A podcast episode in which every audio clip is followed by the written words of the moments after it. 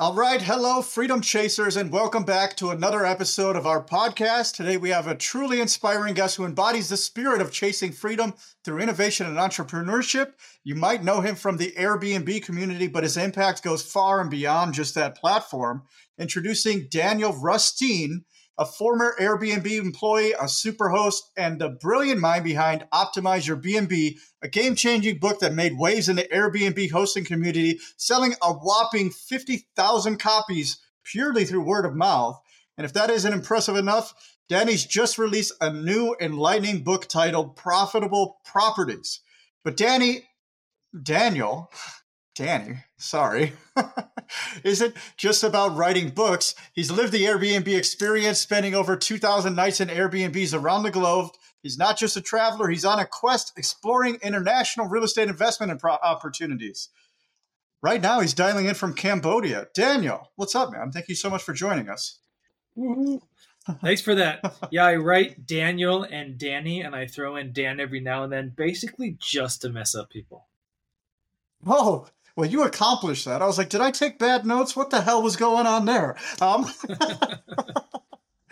which one do you prefer, man? Uh, I guess Danny. All right, Danny. I, you know, some people get offended very easily. I was like, oh shit, know, his name yeah. is Daniel. I feel. All right, Danny. Um, well, let's get into it, man. Obviously, you were working at Airbnb, so that makes a lot of sense as to why you started to use that model. Let's just dive into that a little bit. What happened? Why were you working there? Why did you start buying? Let's just go into that. I I am an accountant. Uh, I studied to be the, for the CPA exam, took those four tests, passed them, started my career off that. Was it happy? Looking back on it, actually hated it. Tremendously unsatisfied. But in the time, I didn't know. So I so I hopped around a few companies. Okay, I didn't like accounting. Maybe I like this company. Okay, I don't like this company. Maybe I like this team. Is it is it the team that's better? So I arrived at Airbnb. Team, great. Company, fantastic. Uh, but still accounting.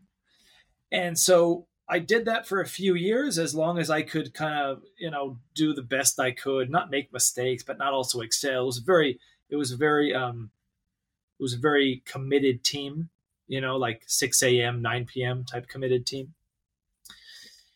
And I, uh, accounting isn't just my thing. It's, I have many things, uh, many things that we talked about pre-show, uh, and I would sometimes be strolling a little, little bit late, you know, eight or or nine a.m. after the gym, let's say. And the the day the day that I realized, like, oh wow, I'm not putting in as much work as anyone else, is when I took a weekend off, which wasn't often, and I got in at seven a.m.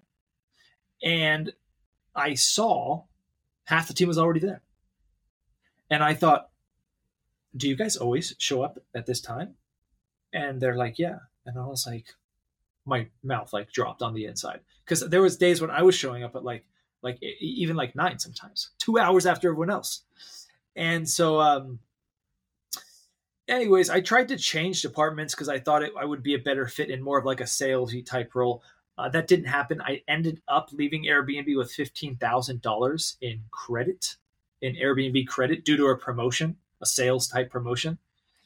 Then I worked for an Airbnb property management company, and then I started my own thing in 2016, and it's grown since then. Encompassed everything Airbnb short term related, including very specific strategies on the Airbnb platform, all the way to investing in real estate in a foreign country. Okay, that makes a ton of sense. So you were at Airbnb fairly early on then. Um, you were one of, I would assume, one of the earlier employees. Is that correct? Yep, I was. I don't know if, if this sounds impressive or not. Um, it felt earlier than this, but I was employee number seven hundred. Okay. Well, I don't know how many they have now, but I imagine they have a ton. Um, so cool. I mean, what was it like working at a, a business like that that is kind of blazing a trail? It was. It was unique in various different ways from the open layout of the office from the CEO Brian Chesky working in accounting for a period of time. It was even unique in that you know I wish I I wish I took advantage of certain things. There was some people there, employees who were super high level. They had started companies on their own, sold them for multi million dollars, and I interacted with them, but I didn't really connect because they were rather ordinary to me at that time. There was there was a lot of these people, but I didn't really connect the dots where I was like, wow, I could like this could be a resource, a mentor, something. That was unique all the way to you know uh, free yoga, bike tune-ups, breakfast, lunch, dinner, free alcohol, all all these things. It was like the typical Silicon Valley movie uh, show on Netflix. that was the Airbnb office, open atmosphere, uh, razor scooters, beanie bags, dogs. Okay, so so basically, you were showing up to work at nine, and everybody was starting at seven. Um, I'm assuming everybody was on salary, so so give me a little bit more context there. So people just came in early and they worked a little bit harder. Is that what the culture was like? Obviously, it didn't seem like they were shoving it in your face all the time, which is what I would anticipate. Um, I'd love a little bit more context.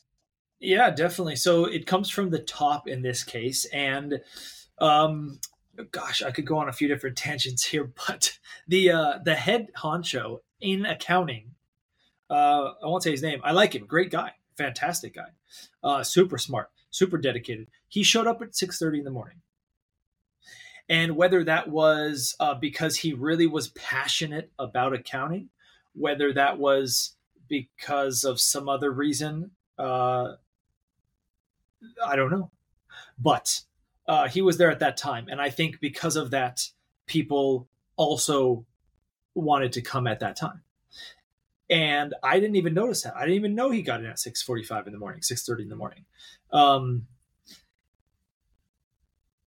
so that's that's really where it okay. came from. The, the other departments, it wasn't. We weren't in the startup mode where you would where you would normally do that. Accounting was the first people in. You would stay most people would stay till like 7 p.m i think dinner was served at 6 or 7 uh, which was a nice dinner. They had airbnb in, in the tech bubble there. They were the only company as i recall that actually had their um, kitchen on staff on salary. Whereas the other companies google twitter they would be they would hire out a, a different um, kitchen service. And so it would be a little bit impersonal uh, not that honestly i think it mattered at all but it was very good. I think it, it improved the quality of the food because they really went above and beyond a lot of times to make good food. And so this is kind of this was kind of it man it was pretty um the first month i was there i do still recall that there was a lot of offsites i was like there was an offsite every other day like team building or this or that and i was like oh this is like kind of this is cool man, definitely but then that that wore off and we um when I started, it was a class of 11, I think. And, and, every Monday there was a new class. Shortly after, maybe a few months afterwards, um, uh, the classes became like over a hundred.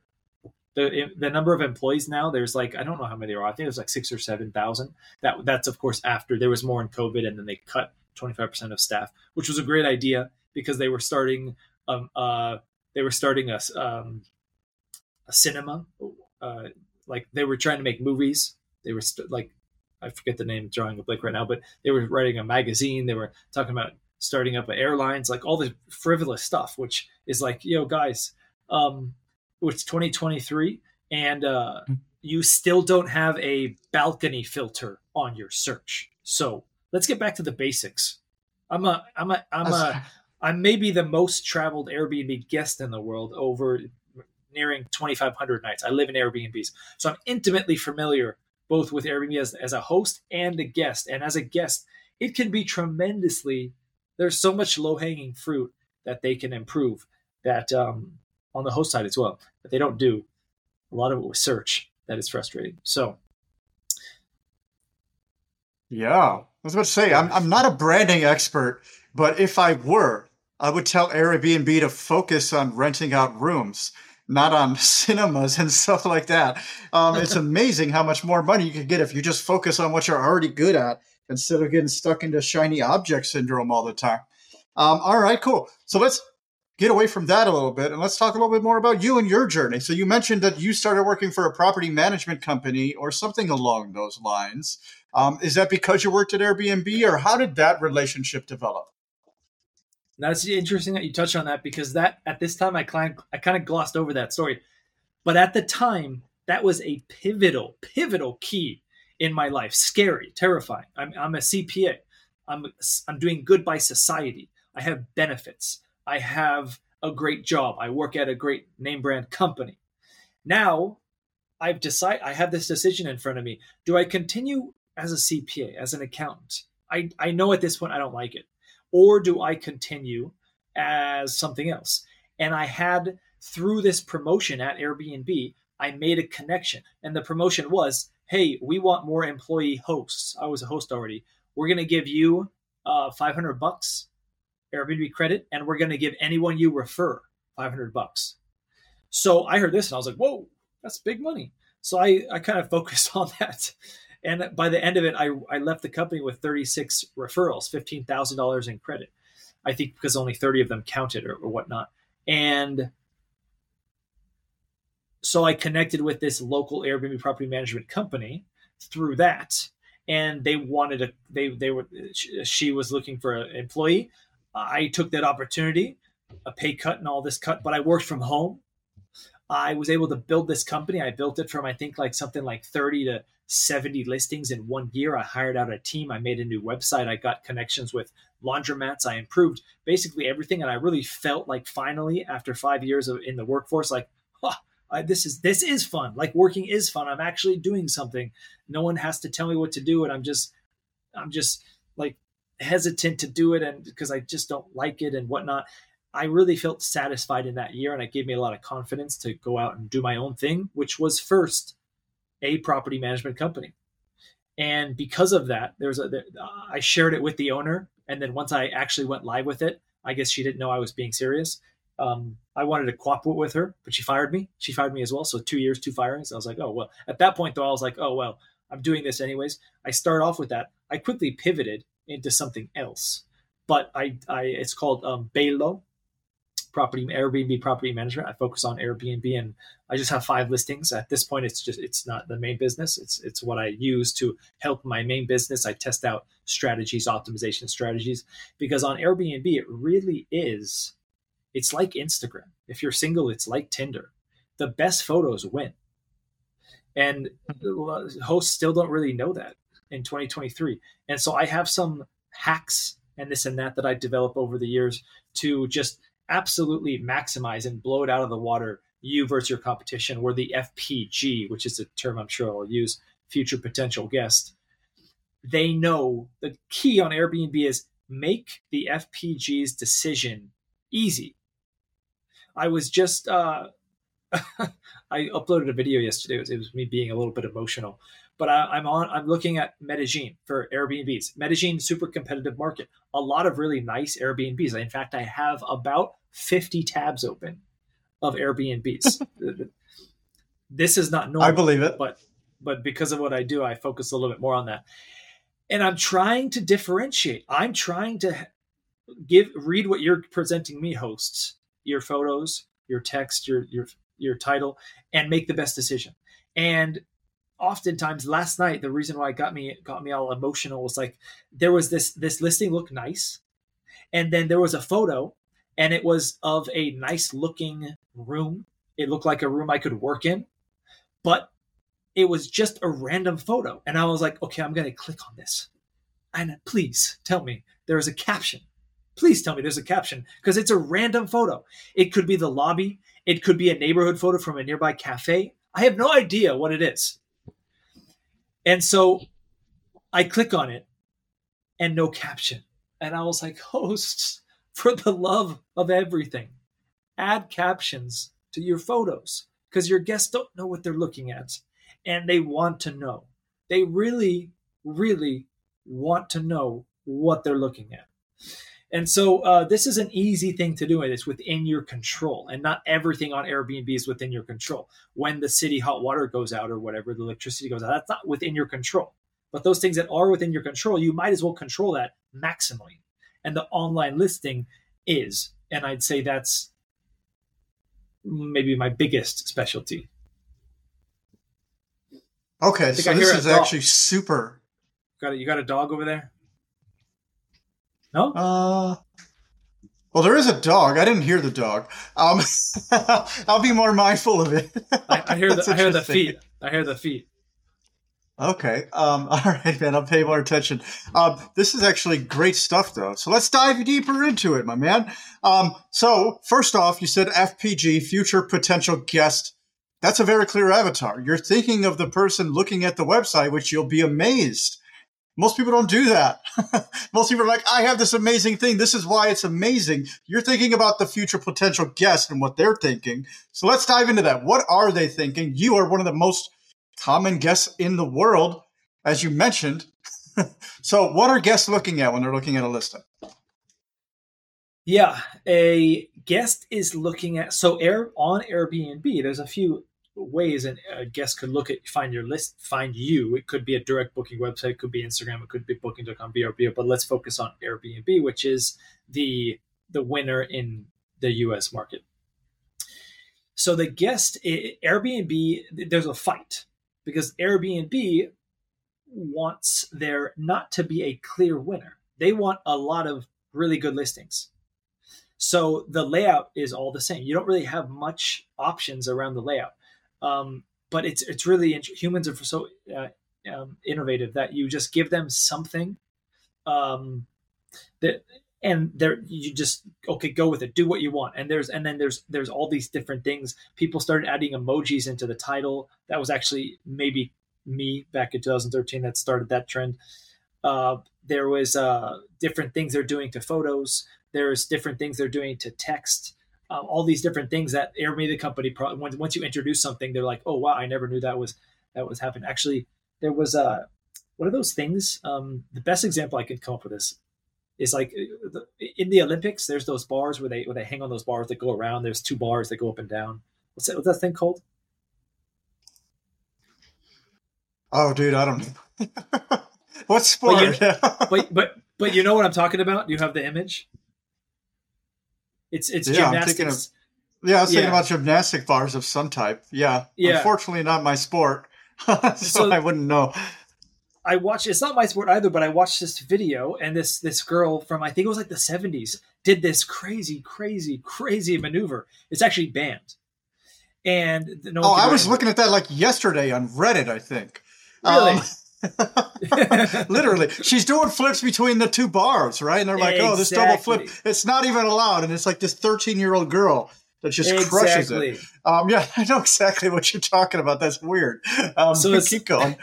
So, so it's like you introduce this product, whatever this this this sport, and you let humans play with it, and no one could predict when they did these two bars that someone can do that. And I still look at them like, what the heck? That's crazy. So uh, anyways, um, so Airbnb introduced this platform, introduced this this format, and hosts are doing all these crazy things. Um, and so the guest, it's not necessarily so the guest. What the guest is looking for ultimately is okay. Here's my budget. Here's what I'm paying you. My budget might be fifty to hundred dollars a night. Uh, th- there's a few listings, one for fifty, one for 75, one for 100. I'm paying you this amount. What am I getting in return? That's the ultimate question. What am I getting in return without having to look through 95 photos, without having to read a small book of 6,000 words? Okay. Without having to repeat the same stuff. Okay. I already probably filtered for a two bedroom. Now you're telling me that in the title, the most important text real estate, a two bedroom. I've already looked through the photos. I've already decided if it's spacious or if it's luxury. But now you're telling me that it's two bedroom luxury in, in, in downtown which is I already filtered the map. The, uh, so I already know it's in downtown. So you're not you're not telling me what I want to know. What am I getting in exchange? Because I already know this stuff. You're repeating yourself. You're wasting my time. I have uh, vacation rental commandments on my website, and I created these to to for hosts to keep in mind when they're doing everything, so that they can they can have concepts to apply to different things, messages, photos, text title, all these different things. And one of them is not wasting the guest's attention and a lot of hosts do that. They add too many photos text they, they don't optimize the text. And they're so i keep mentioning photos and text because that's so important. Text even more so important than photos which a lot of uh, experts don't recognize yet. And it's more important because if a guest is reading your text they're just a sliver away from making that reservation. You just haven't given them enough. And they're just reading a little bit more to to they probably have two or three they're reading. That's at the very end of the reservation process, and they're reading the last two or three. They're just trying to help you to convince them, and most hosts fail at this as well. Okay. So, so where are they failing in that part? So obviously, if they're reading something, if they've gotten to this last section, they already know it's a two bedroom. They already kind of have an idea what the layout is. Where are they losing them? Because I feel like you could go one of two directions. You could give them way too much information, which you're going to lose their attention, and they're just going to be like, all right, I'll, I'll see what else there is. Or you could give them not enough information. So how do you kind of balance that? That's a genius way to put it. It's simple, but it's so genius. Yeah uh, this is really fresh in my mind because I am just looking at Airbnbs last night, and that's exactly right. There's too much or too little. Sometimes there's one paragraph, and it's like, oh, I was really hoping to read this. Sometimes there's a bunch of paragraphs, and it's like, I'm not reading that. I'm skimming the first few lines, and that's it. So I'm missing a bunch of probably highly valuable stuff. When when hosts provide too much, and I optimize your listing. If you were a host and you had a listing, you had a typical listing which was way too much text. You paid me. The, what I would do is I would read that text I would delete 80 or 90% of it. I would pull out the important things, probably in the middle towards the bottom, and I would assemble them on the page depending on how important they are to your FPG. If you if you or your your listeners or anyone wants to a good example of what to do, you can type in the Belmonte penthouse on Google. And that's my listing in the Colombia, the one I purchased a, few, a couple years ago and so you can have a look at the things that I'm doing and how my listing is is um, I hope clearly different in all ways from the competition in that market. Everyone who listens to our show knows Matt and I are passionate about obtaining financial freedom through real estate investing. We also know that everyone's situations and goals are different. And while there are programs out there that show you a path to financial freedom, Many of these programs are just too cookie cutter and don't take your personality, situation, and desired outcome into account. Think about the number of times you have watched a guru online and tried to do the exact same thing as they did, but had nowhere near the same results. You are not alone.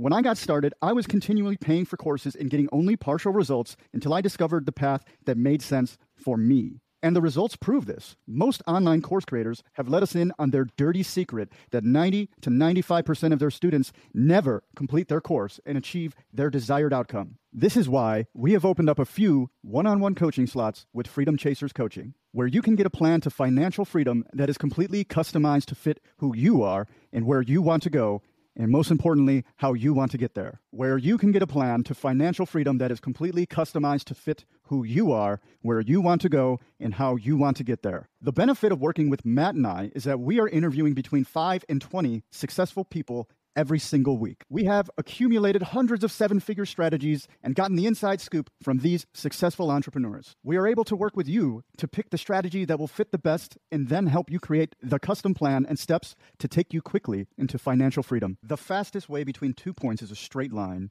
If you want to get rid of the many curves in the road that can make the journey longer and more costly, then go to coaching.freedomchaserspodcast.com and book a call with us, and let's get you on a straight line path to freedom. Let's talk about this FPG a little bit more. Um, and while we're doing that, I'm going to pull up your listing. Um, what was that again, by the way? The Belmonte Penthouse. Okay, so let's talk a little bit more about the FPG because I think this is super important. When you're working with somebody, does everybody have a different FPG where you're really thinking about who you want to rent your listing, or is this more general future potential guests? It's definitely on the general side when we're talking about Airbnb because Airbnb doesn't have great filters. So anyone who's coming on Airbnb, they're all kind of seeing the same stuff. They filter by bedrooms and bathrooms and price, but as soon as you know they don't have built balcony. Like I'm going to Medellin, there's great views. I want a balcony. I can't filter balcony. That's crazy. So it all becomes kind of general. So, but there are the the the there are different classifications. You know, are you hosting longer term stays? Longer term stays want different things. Are you hosting bachelor parties or couples or families? You know, if you have if you have a if you have let's say like I'll just give an example, but let's say you're in a in a big city and both bachelors go there and families go there and let's say you have uh, like parking uh, and a rooftop jacuzzi. Well, that's probably valuable to both of them, right? But the bachelor party probably values more so the rooftop jacuzzi. So you, you would want to put that in your title. But the family maybe values, even though the rooftop jacuzzi is cooler, they might value, they might not value your coolest, in quotes, amenity. They might value actually the parking because they know that, you know, parking in a different garage, then they have to cross the street. It's dangerous. They got to round up three or four kids and whatnot. So, so those two FPG profiles, one might value a different thing. And so you want to highlight that a little bit more in terms of your text and photos. Absolutely. So it'll depend on the unit itself, how you want to approach your FPG. But it sounds like, based on what you just said, it is a good idea to have at least an idea who the different types of people that are renting your unit would be. So let's talk a little bit more about the Belmonte penthouse. I'm super pumped to get into this. First off, props on your first picture. Obviously, you're a picture guy. These are all professional pictures. It looks like they've been professionally edited, but your first one looks like an Instagram thing. I don't think I've seen anything like that on Airbnb. Um, what else would you like to highlight there? Well, that I am uh, I'm testing out. So not necessarily if you go to the my my listing, don't think that everything is perfect and you should just copy it because I'm testing out a lot of things. The thing I'm recently testing out is that cover photo, which is mm-hmm. it's it's kind of it's a nice photo in the background, but it also has shading from the right is the most shading to the left, and then I have bullet points, and the four bullet points are my most important bullet points for my FPG. My FPG is, in fact, it's kind of a party house. It's it's got groups of guys, typically in their 40s, coming to enjoy nightlife and dining in a centrally located area. Okay. Uh, well, that doesn't surprise me one bit. Um, so um, let's talk numbers here a little bit if you're open to it. So we mentioned potentially investing in foreign markets, and it immediately caught my eye that we're in Medellin, right? So this is Colombia and it's $523 a night. Um, that sounds like you could be getting a hell of a return. So I'm just curious if you're open. Um, not even, not necessarily this unit, but what is somebody looking into purchasing something in Medellin? And then what kind of returns could they get? And then I'll wait for the second question, Mike. There's a lot of, I think foreign real estate gives a lot of people hesitation, and that's well founded. You should have hesitation. There are a lot of risks, currency risk being the biggest one. But you're not going to get better returns than foreign. I'm looking in the USA right now for my next investment. I don't know if I'll invest there, but that's the goal. And uh, I'm actually sh- sharing um, that research with. I started up a, a, course. I'm calling it a program online. I'm, I'm sharing that research with my program participants and I'm analyzing all every every place. There's I haven't ruled out anything yet, but it it's it's clear from the early data that the returns aren't going to be. There's a few problems. The returns aren't going to simply the returns aren't going to be as high as what I'm getting, and also service workers are also more difficult. So in Colombia, um, now, now the, the, the downside is there's no mortgage market in Colombia. You have to pay cash, or you, you, could get a loan, maybe a personal loan in the U.S., but you have to pay cash in Colombia. So that is the downside. The houses are also a lot cheaper. Uh, uh, paying cash for a whole house there is probably somewhat equal to a down payment uh, you might pay in the U.S. for a multi-million dollar house. So in Colombia, you um, you get so you have to go to a place that's that is rather fluent in English. You have to have some flu- English fluent folks there. I'm in, uh, as you mentioned, I'm in Cambodia right now, and the English is very low. Luckily, the building staff, some of them speak English, but that could be a generally unpleasant experience for folks, especially if they're going to a place where they they just they don't know the language and they don't have any interest in learning the language. So that's a key, specifically for Colombia, specifically for Medellin. There is a, a good amount of people. I have a concierge that my guests get that speak English and the, a, a big difference is um, my cleaner, I pay my cleaner. She goes there every day. She cooks breakfast. She pays my bills. She does some maintenance. If I wanted to do that in the USA, I would probably have to hire this person on full time. I'd probably have to give them benefits and this and that. I'd probably have to pay way more. So just to give you um, some numbers here, I pay her, uh, I think it's like $35 a day. It's 120,000 Colombian pesos a day, which is good. The minimum wage there, which minimum wage is different than the USA minimum wage, like most people earn the minimum wage, it's uh, 1 million. She earns somewhere between four and five million pesos a month. A professional there earns something like five, six. So I'm getting a a property manager, basically a property manager, someone who not only property manages but does a lot more for me for that amount of money. That's a huge benefit for me. A huge benefit, whether I'm doing it in the USA or, or foreign. If someone you have, I am not going to live there. I have to have someone on site, and I'm not interested in a property manager because property managers, they and that property managers are fine, but they'll just give you if your house was going to do good anyways, it'll do good with a property manager and you're paying 20%. But if you really want outsized returns, so I'll give you an, a, a, some some more numbers. So my the house that I bought in Medellin, it was managed by a property manager before I got there, and that property manager was able to earn one fourth of what I'm earning, and that was due to a whole slew of, of errors and just uh, just yeah basic errors. But uh, that's quite incredible nonetheless. 20 he was earning 25% of what I'm earning, same house, same location, one year apart. Yeah, that's a drastic difference, obviously. If the so they were charging well actually context here, I might not be following you correctly. Was there a property manager in place that was taking 25% of the profits? I'm talking about or, gross. I'm talking about gross. Okay. So he even made less. Yeah. Okay. Gotcha.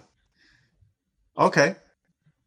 So continue. Obviously, you could save a ton of money by having a local person that is managing the property, but is not charging absorbent fees like other property managers would. Well, you don't really need a property manager. So you want you want a house that's pretty much self-running. You don't want you don't want issues all the time. That's a key. The guest doesn't want issues. You don't want issues. So you need to spend more to get a house that's ready to go. And then your cleaner is already there. So, what do you actually need a property manager for? To answer messages? Well, you could do that automated. To change your prices? Uh, I suggest you change your own prices. It takes 30 seconds a week per listing. Uh, schedule maintenance? Why can't the cleaner do that? Change consumables? Why can't the cleaner do that? There's nothing a cleaner couldn't do that a property manager could do. There are some states that require property managers. That's another um, downside of the USA there's a lot, lots of, as as you know, as everyone knows, lots of laws. That's that's our solution to everything. no kidding. And then also there's a lot of laws that change. So there's short-term rental markets, and then the laws change, and sometimes it's good, sometimes it's bad. That's not really a thing in a third world country. Um, you know, they they got other things to deal with. They are there are laws and whatnot, but they're not like changing every single year. Okay, and then what would a good occupancy rate be for a building like this? Obviously, it's 523 a night. Um, do you do a mixture of short and midterm rentals, or give me an idea what that strategy looks like? Going into it, my strategy was to attract weekly and long term bookings on Airbnb. Uh, midterm is weekly, and long term is 28 days or more. There's a different market called midterm, which is multi months, but we're in the short term rental space here, so we'll just just to clarify that. Uh, and it's becoming MTRs are becoming more popular, so I want to clarify that up front. And so I offered a discount, a weekly and a monthly discount, bigger than my competition, and I did. I got a actually it's a really bizarre story. So I really wanted um, monthly discounts, monthly reservations, and I also there was there was an issue with me getting my visa and not getting registered also. So I in January um, 2022 I couldn't host because I didn't get my papers to apply for a license. And there was a new law. There was and this time there was a new law going into place, which was unfortunate because it was I just bought it and then the next year the law changed. And so I was like, oh shoot, I'm not going to get this, uh, and I'm not going to be able to rent it. And that's like good amount of money. And so it's December. I think it was December or November. And so I really wanted a, a monthly reservation. I'm, I'm, I'm manifesting it without without manifesting. I'm just thinking about it all the time. And um, it's one night in November, and I and I have a I wake up suddenly in the middle of the night, and I had a dream, the strangest dream. But it's like you know when you go and you work someplace, typically in an office, a lot. You look at spreadsheets, you start dreaming about spreadsheets, and that's when you like scary stuff. So I dream about accounting sometimes, not not when Airbnb, but before that. So I woke was that a dream or a nightmare? I'm yeah. I, that just yeah. reminds me. Like I used to do BPOs all the time. It's just looking at comps all day. I used to dream about how many bedrooms and bathrooms things had. It drove me crazy. Um, right. so keep going. I'm sorry. Right.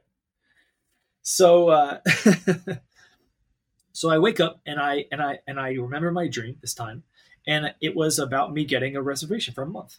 That was the dream and I was ecstatic because I was like, oh, I can, I have, I have give myself a monthly leeway. This was a big investment for me.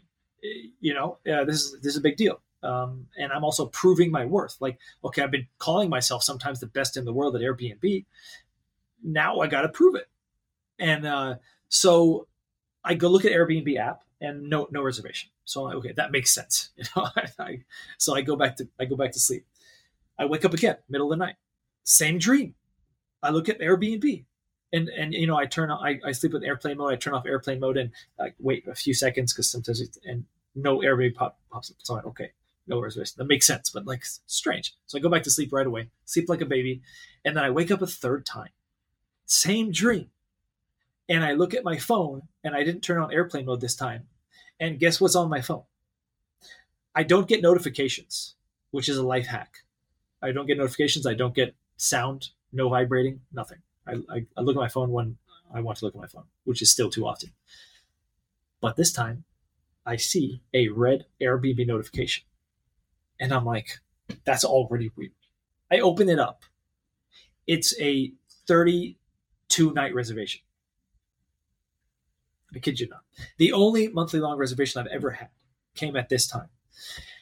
And um, so I accepted it and it was great. But I realized I made about, depending on the months, I made 25 to 100%. Uh, yeah, 25 to 100% less. So uh, I stopped doing that because I realized the occupancy of the the prior property manager, his occupancy was like hovering around like 40%. Uh, so that was that was built into my estimates, but I realized like okay, whether they were doing it so wrong or I am so much better than them, I'm getting an occupancy nearly 100%. There's months where I'm at 100%. For the last 12 months, I was at 93.5%.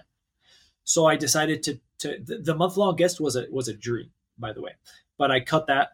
The, the, I did get a week long reservation. They were a nightmare. They threw a party. They had dogs. They had guests. Um, so it was just my, my theory was my, my, my yeah, hypothesis was weekly long reservations, less parties that was true for the month, but not for the week. The week was just a week long party. And it turns out that their guests are most respectful, anyways. There's a couple things that break. That's another thing. You know, if something breaks in my home, I can get it repaired for very cheap and and pretty quickly. And there's people who are just uh, ready to work. Um, whereas in the USA, if something changes, you know, maybe I have to replace something. Maybe there's some code that I broke. I have to wait a few days. I have to pay double the price, something like this, to get someone, you know, within the next 24 hours. So I went off on a, a few various tangents there, um, but I did I did I wrap up that subject? Absolutely, um, you did. So I mean, we're we were mostly talking short term versus midterm versus yeah, that's what we were talking about there. Uh, but we were still diving a little bit deeper into foreign markets and what are some benefits there. So obviously pros and cons. Um, if you have U.S. labor, you have to pay U.S. prices, which also involves U.S. cities um, and and all that fun stuff. I live in Chicago, man. We have very very high taxes. I imagine Colombia's taxes are much much lower. Am I am I close there? Yeah, Colombian taxes are much lower. In fact, they're just happy. As far as I understand it, my accountant tells me they're just kind of happy if you pay taxes, especially as a foreigner. I I I will be this this will be, this will be I be I will I pay taxes. Uh, so um, I'll be paying, I think, like three thousand dollars in tax, and I get to take that as a credit to my U.S. tax. So it's not even like I'm paying extra tax. Uh, but the tax, yeah, I'm here in Cambodia right now, and you, have to dive deeper. You know, you, you, there's a few layers to society, a few layers to taxes, so you have to dive deeper. But I've heard on two occasions, I've, I've, i I, go and I look at places um, for investment, and this is actually somewhat of an attractive market um, if it if if the English wasn't so so minimal and it wasn't so hot and extraordinarily humid all year round. But um, two people have told me that who who who would know. One was a real estate agent. Like taxes here, they don't really work.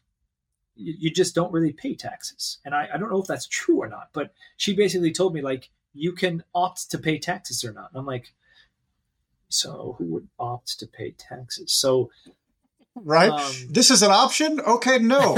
uh, yeah, yeah. I don't have to pay taxes? No, no thanks. Have a nice day. so it's interesting. Uh, that would be a benefit. That would definitely be a benefit. And that's something in my research in the USA markets, that's a consideration. Who has, uh, which states have um, corporate or, or personal income tax? Mm-hmm. Okay, so now I'm super curious because you travel the world all the time. You live in Airbnbs. It sounds like, if I remember correctly, you're going to Medellin. You have this building there already, but you're going to rent an Airbnb anyways. Um, So, so obviously that's so you could keep cash flowing. Um, I, that makes sense to me. Um, because I imagine you're profiting every day that you're there. Um, but I'm just curious. So, do you tend to go to these places to scout and look for more buildings, or are you just traveling? I would love to get a little bit more idea of like what your goals are when you're traveling from Cambodia to Colombia and so on and so forth. I travel. I mean, it's it's a combination of both. I tra- I, I, I say I would. I started off traveling for personal reasons, and I'm definitely going to places because I want to on a personal basis. There are some conferences and whatnot that I'll go for that reason. I was just in Scotland to meet with somebody who wanted to do business with me, so I went there for that specific reason. But when I'm at these places, the nice thing about what I do is there's real estate everywhere. There's property managers everywhere. So I will meet with property managers. I'll meet with real estate agents. I'll look at a few a few houses, a few apartments, and see what their you know what the rate is. What's the square footage? How does that compare with um, Brazil, which is another market I'm looking at, Colombia, the USA? What's the local labor like, which is uh, not really considered so much. And I hear again, this is a problem with the US: is the local labor market in some markets is horrendous. They just don't want to work they just they just don't want to. They yeah, they seem fine when you meet them, but they just sometimes don't show up to cleaning jobs and whatnot. Um, so that's a consideration wherever you're at. But uh, I, I, hear it's a problem in the U.S. and so I also look at that. Like here, for example, you get the cleaners are located in the building, and I can get two cleans a week, twice a week. Uh, I mean, you could see my place. It's I've got some couple dirty clothes back there, but um, it's super cool. It's uh, it's a it's a one bedroom, but it's it's very well designed. The bedroom is probably the least designed place. It's got like a trap door, which is kind of cool. Uh, there, it's got a rooftop uh, pool and a rooftop like bar. It's like a private bar. It's got lights and music and bartender, but it's only for residents. Got a cafe, got a covered pool, got a gym, full gym, and there's a laundry. And so I could get uh, if you were to buy a unit here, you know, the guests would just come in and get checked in by the front desk, who they work there till like 8 p.m., which is great even on Sundays, and two twice a week for sixty dollars a month cleanings. So these are these are all things that are to be considered um, for not only like saving on money, but also the ha- the hassle, the headache. Okay, there's cleaners on site. There's maintenance on site. There's check-in folks on site. The guest has problems. They have they have someone here. Um, in the place in Colombia, I have 24/7 security. That's for various reasons, not the least of which is for uh, guest convenience as well. Okay. Excuse me. That makes a lot of sense. So, going into costs and things of that nature, um, at least in the US now, I, I see the biggest complaint is everybody started getting Airbnb because it was cheaper than hotels or, or perhaps more convenient. And nowadays, what you see is, is hotels are often a bit more competitive. And if they're not, they're not going to screw you as hard on the cleaning fees. because I don't know, the cleaning fees locally here could be really brutal now. It's like, okay, it's $100 a night and it's $75 a day for cleaning. And it's like, okay, I'll go to a hotel. Um, like, get the fuck out of here. Um, just curious what your thoughts were there uh, from somebody that does Airbnb. Um, I would love to, any context you could provide because it's interesting. Well, they for many years, it was common practice where you would earn money from the cleaning fee. Hosts would. I never recommended this. I never did this. You can go back years on my YouTube channel. I publicly say, you, "What is what should you charge your cleaning fee?" It's obvious. You should charge your cleaning fee what your cleaner charges you, and that's it. And uh, whatever is in line with the market. And so I've even taken this to a to the next level and, and used it as my advantage because it's uh, the the media. The media you have to use the media as much as the media uses you. So this cleaning thing, I get it. There are some houses who take advantage of it, and but there's a lot of houses who don't. It's just normal cleaning. But the ones the media highlights are the ones that are ridiculous, and so everyone thinks Airbnb's cleaning fees are ridiculous like this. So I advertise no cleaning fee, and because I'm in Colombia, I guess the prices are cheaper. I say daily cleaning. Who does that? Wait, you're not charging me cleaning fee and I get daily cleaning? No. Yeah, it's not a dream. It's real. And you get daily breakfast too. So you see how I'm making their decision easy for them. Like, okay, you've answered everything and more. You give me things that no one else is giving me that I didn't even know that was possible.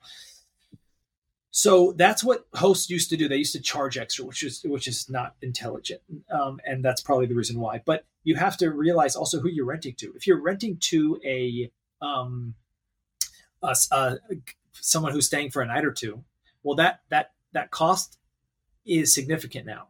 On a hundred dollar a night room, a hundred dollar cleaning fee is significant. adds adds into the cost. If they're staying for a week or a month, it's not it's not significant at all and so you have to you have to deal with your uh, cleaner and say hey look um, if someone stays one night uh, i'm going to pay you a different rate maybe or just a different rate in general because look sometimes honestly you're going to go in and it's going to be super easy to clean sometimes it's going to be more difficult but most of the time it's going to be easier and so you could get that cleaning rate down to 60 bucks or something you know uh, because the cleaner's cleaning 20 days a month 25 days a month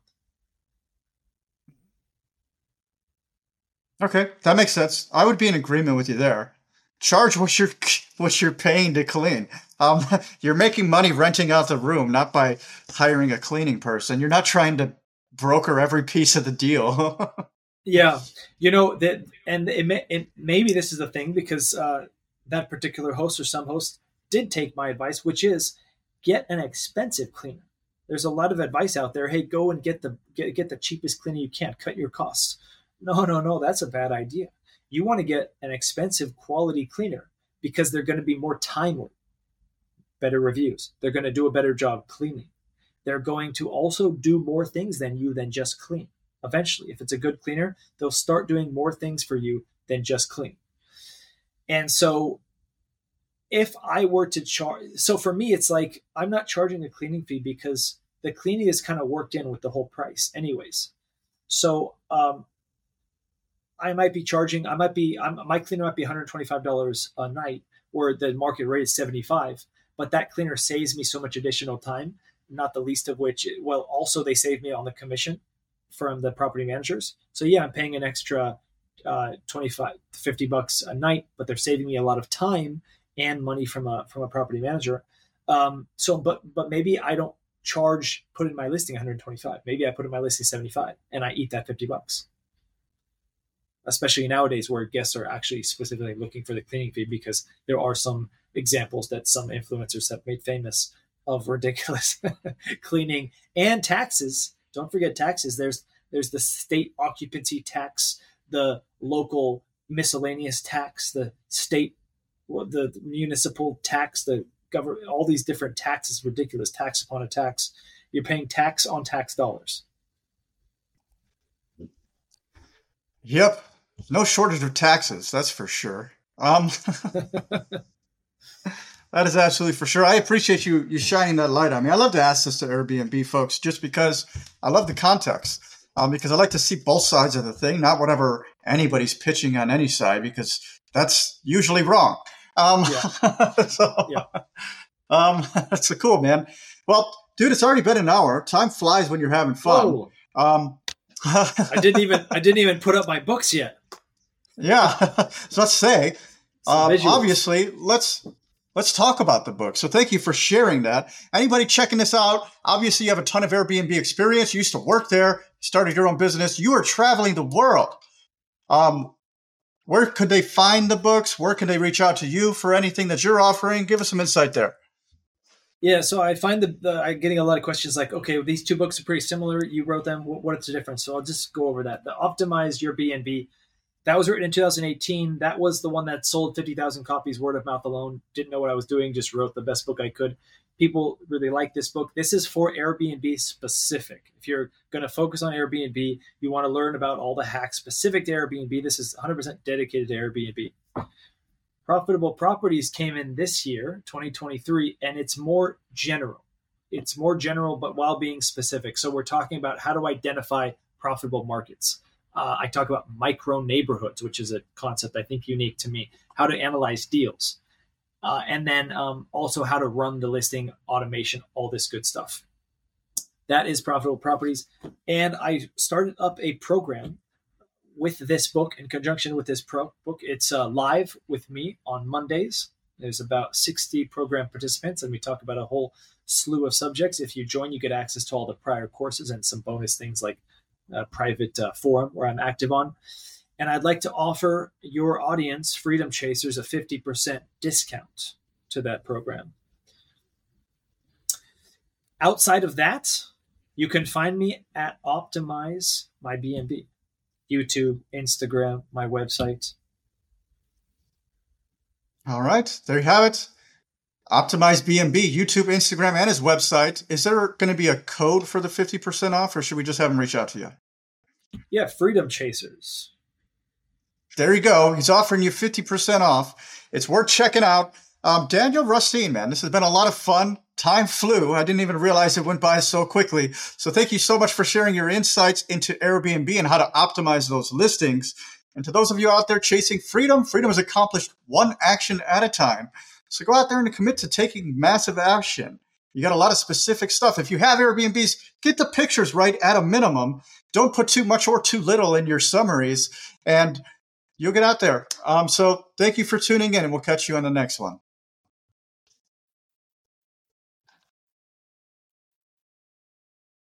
Please like, comment, share, and subscribe. Engagement is like gold tests. We can't do what we're doing without it.